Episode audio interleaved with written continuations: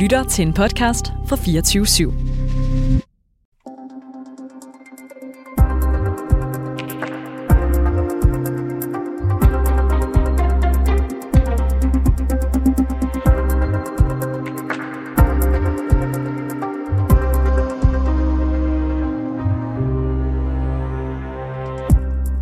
Kriminelle med misbrug og psykisk sygdom får først hjælp til deres psykiske lidelser, efter de har begået kriminalitet og fået en behandlingsdom. Ja, det konkluderer det Nationale Forsknings- og Analysecenter for Velfærd. Måske kender du dem også som VIVE i en ny rapport. Spørgsmålet er, om vi kunne undgå en masse ubehageligheder for ofre og de psykisk syge misbrugere, hvis de altså får hjælp, før det går helt galt. Og om det lige nu faktisk kan betale sig at begå kriminalitet, hvis du som psykisk syg misbruger skriger efter hjælp.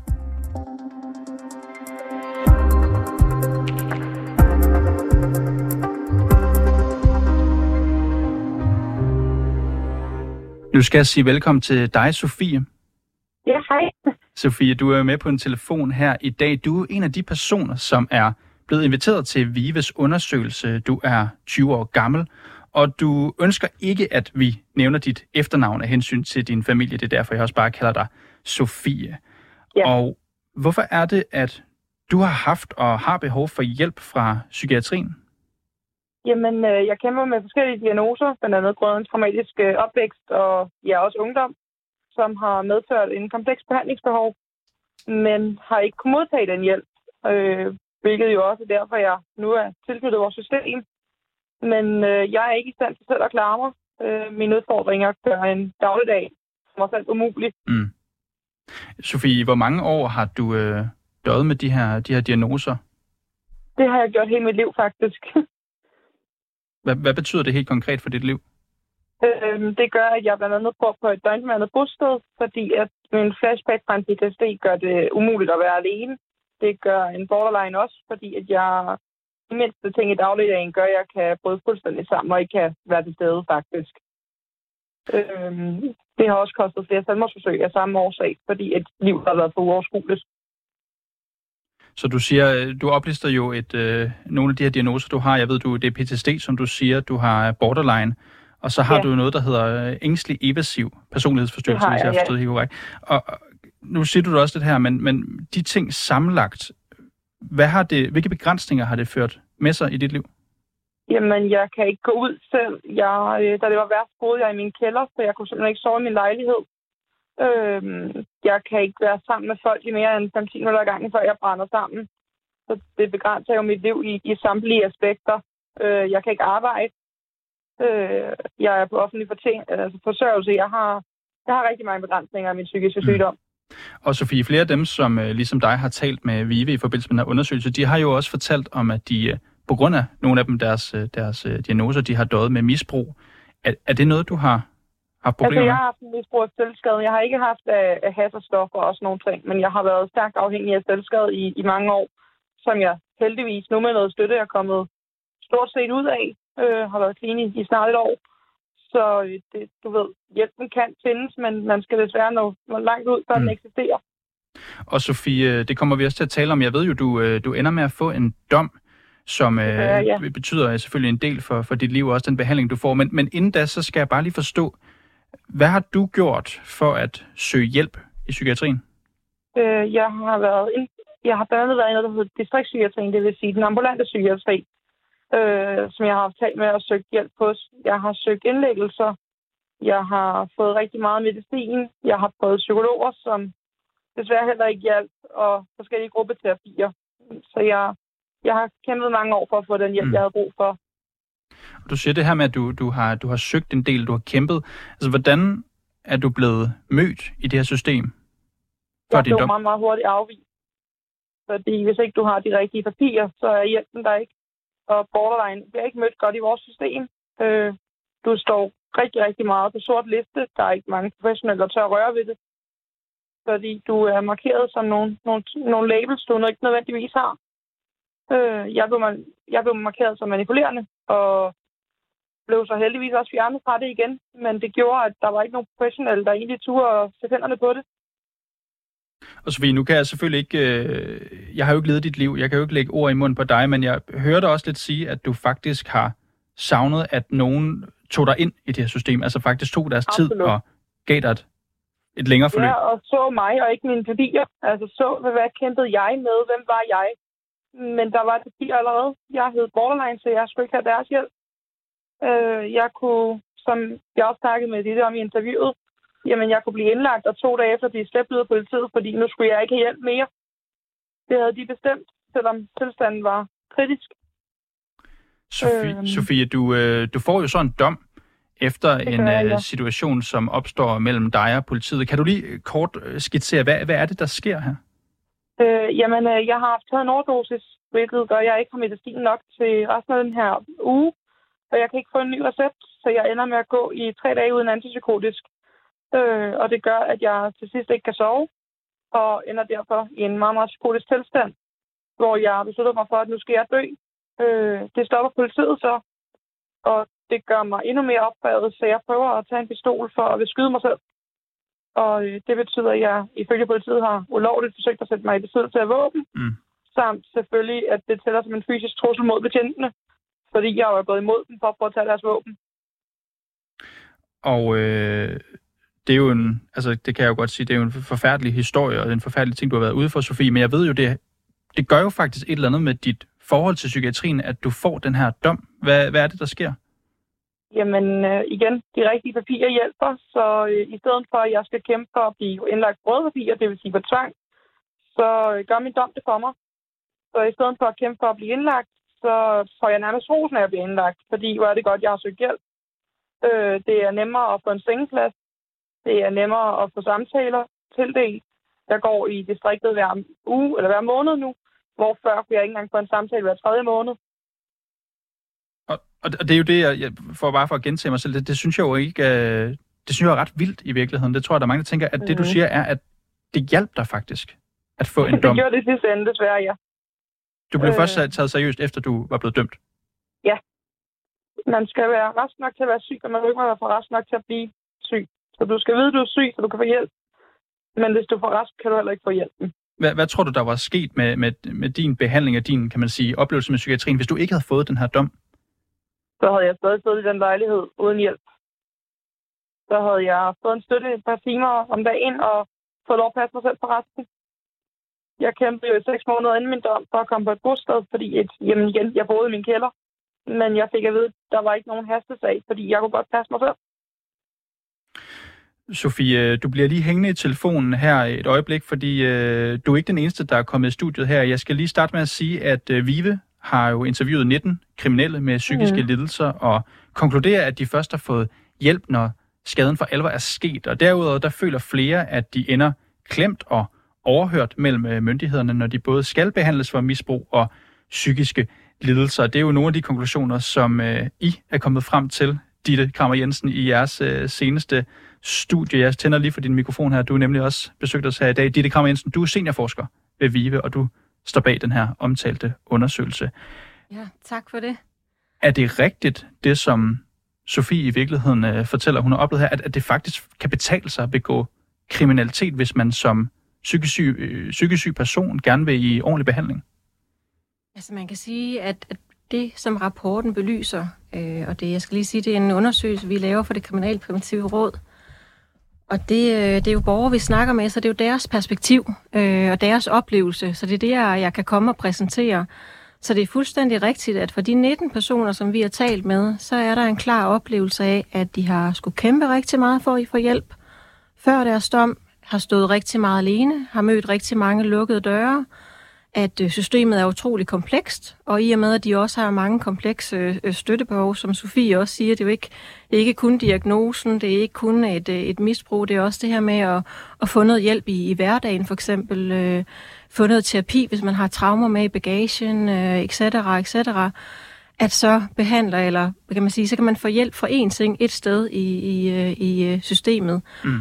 Så den her kompleksitet i forhold til selv at skulle, skulle koordinere det, er bare nærmest umuligt. Og hvis man så oplever de her lukkede døre, som mange af de her 19 øh, personer, vi har talt med, øh, beskriver, jamen så øh, giver det jo en oplevelse af magtesløshed.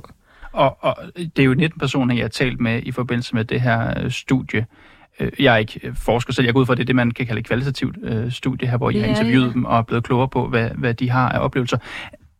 Er det også er det dit indtryk, efter at have talt med de her mennesker, at de faktisk i visse tilfælde har fået det, en bedre behandling af at blive dømt? Altså, det er jo i hvert fald, øh, det er i hvert fald øh, borgernes oplevelse, altså dem, vi har talt med, og, og, og man kan sige, hvad ligger der i det? Hvad ligger der i, at man lige pludselig øh, føler, man får en, en, en bedre behandling efter dom?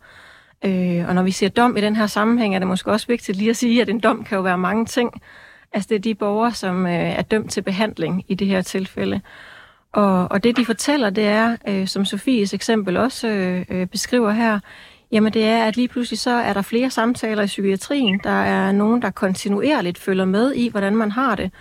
Og hvis man får det skidt, som Sofie også siger, jamen så er der lige pludselig en, en seng, der klar, øh, klar til en i behandlingspsykiatrien, hvor man måske eller i hvert fald det borgerne fortæller før, har skulle kæmpe rigtig meget for det. Der er nogen, der koordinerer, som Sofie også siger. Hvis ikke man kan være alene i hverdagen, kan man få noget øh, bostøtte, som det hedder. Der er nogen, der tager sig af hele det her koordineringsarbejde, mm. som man er, mm. står alene med, eller kan føle at stå alene med. Og, øh, og, og de, de det krammer Jensen, øh, det her det er jo også på mange måder øh, i høj grad politik. At det her, jeg synes ikke, at, øh, at det er noget, politikerne de er klar over? Er det noget, de er blevet advaret om? Altså man kan i hvert fald sige, at øh, rapportens fund er ikke nye. Øh, jeg skal jo ikke gøre mig klog på, øh, på politiske prioriteringer. Altså, nu er det jo også et borgerperspektiv. Jeg er godt klar over, at der også er økonomiske prioriteringer. Der er et, et fagligt perspektiv i forhold til øh, vurdering af de her ting.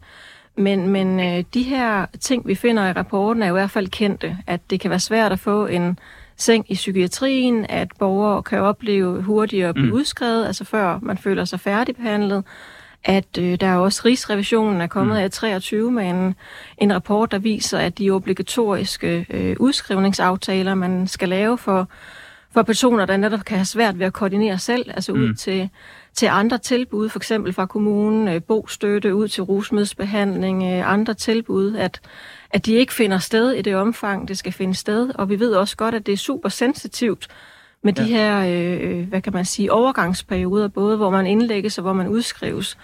Så... Og, og, og, og jeg skal også lige høre Sofie her, som jo også sidder og lytter med. Sofie, øh, hvordan tror du, at dit liv bliver fra nu af, nu hvor du føler, at du faktisk er kommet, kommet tættere på den behandling, du egentlig har efterspurgt? Altså man kan sige, at der er stadig en del behandling, de simpelthen ikke vil tilbyde, fordi min diagnose hedder, som de hedder. Men det er klart, at min opfølgning hos psykiatrien jo efter min domsophørelse, når vi når dertil, også har en større chance for at fortsætte. Det øh, har min behandler også anbefalet, at de kommer til. Så jeg har da en større forhåbning for en hverdag, hvor jeg faktisk ikke får brug for øh, voldsomme kampe for at få hjælp. Øh, og jeg har da også markant mindre risiko for nogensinde at ende i, i den situation, jeg var i. Mm. Men, men om den reelt fortsætter, det er jo så bekymringen. Fordi jeg er jo før blevet lovet hjælp, som så ikke har holdt.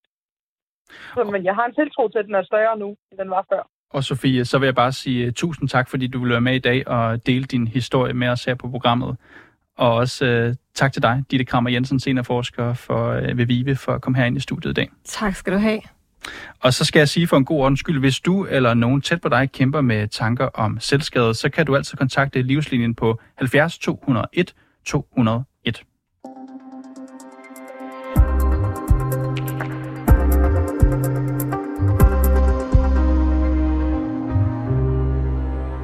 Ja, rapporten fra VIVE, den konkluderer, at kriminelle med f.eks. misbrug og psykisk, psykisk sygdom, de først får hjælp til deres psykiske lidelser, efter de har begået kriminalitet og fået en behandlingsdom. Og nu kan jeg så sige velkommen til dig, Rasmus Horn Langhoff.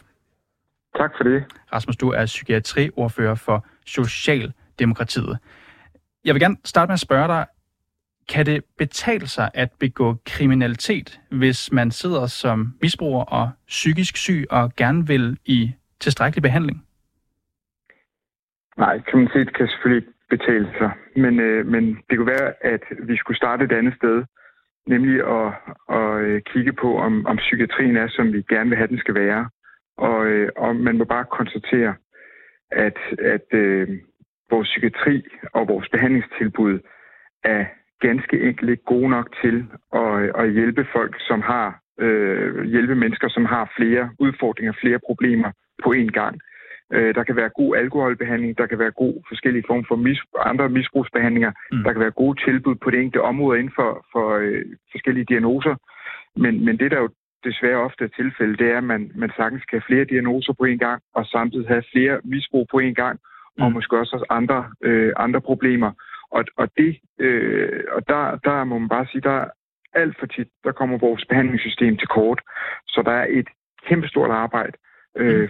for os at få, at få genoprettet og få skabt en psykiatri, som kan, som kan hjælpe. Og Rasmus Hård Langhoff, hvis vi lige holder fast i det her med, at du siger, øh, og det, det tror jeg jo er meget korrekt, det er også sådan, de oplever det, at der er flere, der føler, at de kommer til kort. Altså for eksempel med Vive her, de har lavet en uh, undersøgelse, kvalitativ undersøgelse, hvor de har talt med 19 personer med misbrug, som jo samlet set har den oplevelse, at de faktisk har fået en bedre behandling, da, efter de blev dømt.